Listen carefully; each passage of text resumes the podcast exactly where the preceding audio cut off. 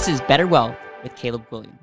Hey everyone, in this podcast episode, I'm going to break down the 529 plan, the plan that most people are saving money for college, and I'm going to compare it to a life insurance strategy, and especially if we're using an overfunded life insurance plan. And what actually spurred this on was we're going to be hitting YouTube hard here shortly. And I'm going back to my YouTube channel, and I saw a video that I did a while back. It got published May 16th of 2018, and I cringed because if you go there, I have like two shirts on. I have a green shirt and then a blue shirt, and it's like one sleeve is like rolled up and one's like half rolled up, and I'm like, okay, well, apparently I was having an off day with the apparel.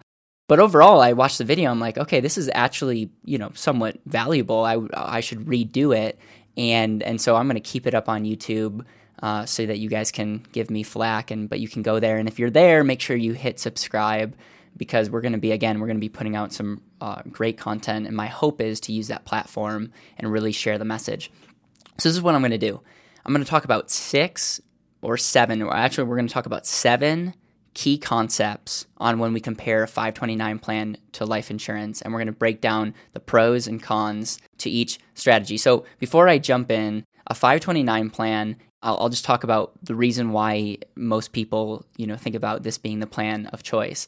The reason it's the plan of choice is what a lot of financial advisors will say is if you're going to save or invest money for your kids' college education, put it in this account. You don't get a deduction. Put it in this account. It will grow tax-free, and then you can use it tax-free for college. Okay, so it's very much like this is like a Roth on steroids for education. This is amazing. And what I found is no one actually like asks more questions. They just do what they're told. And so a lot of people are having these kind of accounts, and knowing what I know, I think there's so many better ways, but I don't want to just tell you that. I want to like explain to you my thought process. So the first benefit overall in these seven benefits that I'm going to be comparing versus overfunded life insurance. And again, I'm talking about the kind of stuff that I write about in my book and what we specialize in as a company. There's a lot of life insurance that I do not endorse or recommend, but when set up and overfunded, it's a really powerful vehicle. The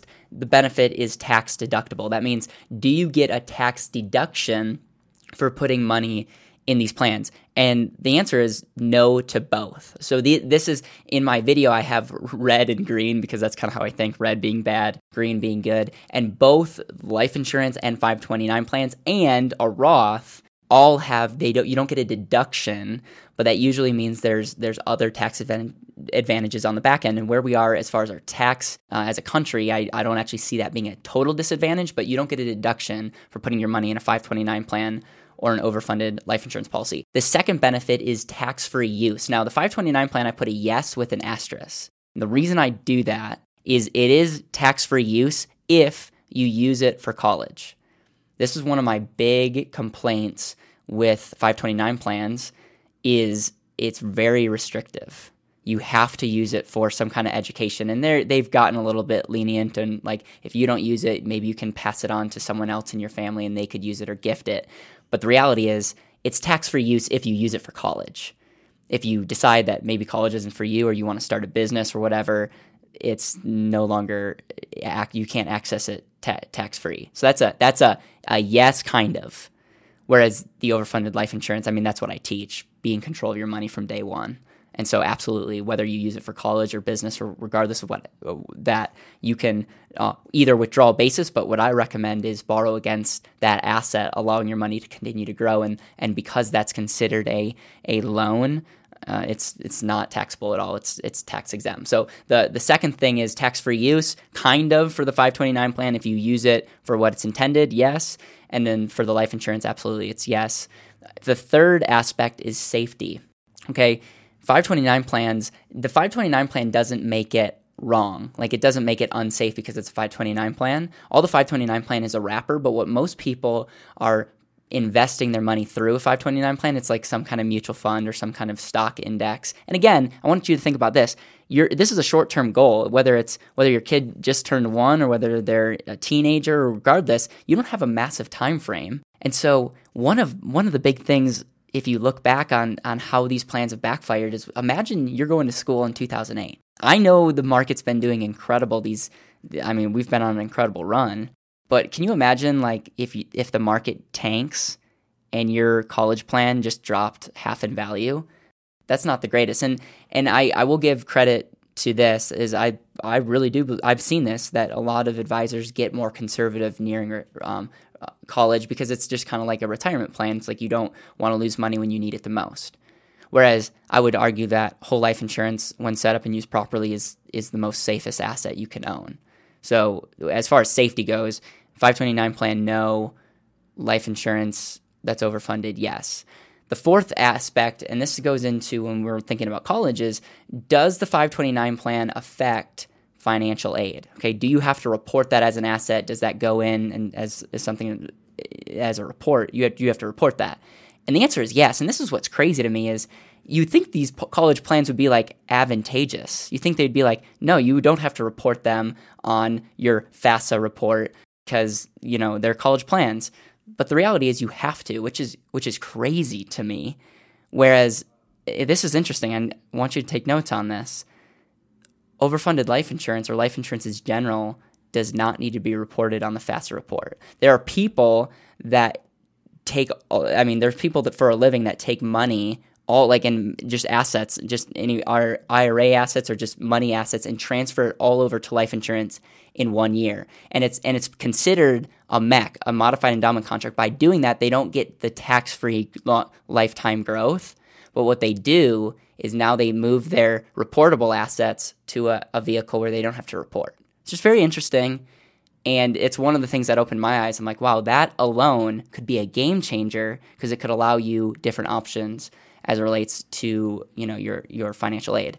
The fifth component is the death benefit. Obviously, the 529 plan does not come with a death benefit, whereas the life insurance does. I include that as a benefit because it's important, but I wouldn't say that this is necessarily is the highest importance as it relates to the seven. The sixth benefit is this idea of penalties/taxes.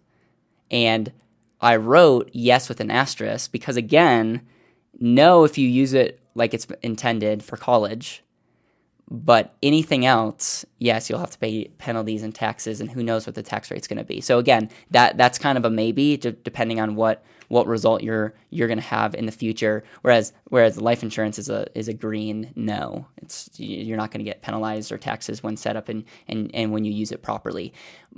And here's the seventh benefit, and this one is the most important one out of them all. Like I shared with you six, and they're all valid, but this one needs to sink in, and it's the following. Long-term. 529 plan is disrespecting the value of what your dollar could be the rest of your life. The fact that most people go to college when they're 18, 19, 21 years old, think about them spending their money and that money's never able to grow for them ever again. I mean, think about what that actually is costing them over their life. The biggest problem that I have with these plans is this, is you put your money, you're putting it into a vehicle that I'm not even going to argue. I don't even really believe in the mutual funds and that being a really great strategy, but let's just assume that it is. Let's say you get 8% every single year. It's awesome, no risk. But then you're taking that money and spending it. And that money that you're spending on college will never be able to grow for you ever again. What if there was a way where you could have your money grow the rest of your life and be able to access that to invest in college? If you see that as an investment, where some of you guys may not see college as being needed or necessary or not, and some of you are like, yeah, I'm doing what I'm doing because I have a college degree. Awesome. It's like, invest in yourself. Remember, there's a difference between what you do and how you do it. And all I'm saying is when you set up and use life insurance properly, your money's able to grow the rest of your life, and you're able to utilize that money, and that long-term compound effect is massive.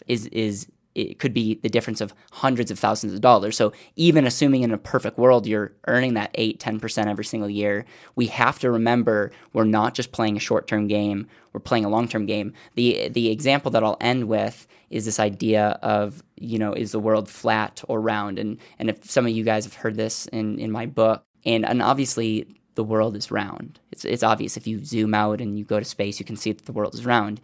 But you could make a pretty good argument that the world is flat depending on how you measure it. It's if you measure it just on over 10 years, you could say, it's flat because we're measuring the earth in Colorado and it's only 3 feet and it's totally flat. Well, you're right. And if you zoom out, if you really look at the big picture, you're obviously wrong. The same thing goes with this whole idea is, do you have a short mindset or do you have a long-term mindset? I think you can accomplish both. I know for a fact that this is a thing. And the reason I did this video is I sat down with clients a while ago who have these kind of plans on their grandchildren, and they were very anti-life insurance because they had certain beliefs that they thought to be true. And after going through this and actually seeing the impact that their kids were going to have, their grandchildren were going to have, it was like a no-brainer. And I kind of ended with this. It's the plan that keeps on giving. It's the college plan that will also be there for your kids or your grandchildren's first car and maybe a down payment on the house. And then maybe who knows what's going to happen, maybe fund their first business and then be a retirement supplement for them and then ultimately pass on the legacy. That's powerful. That's giving your dollar multiple jobs. So the final thought is 529 plans versus life insurance, 7 benefits, why you may want to steer away from the 529 plan, and there's better alternatives for your money.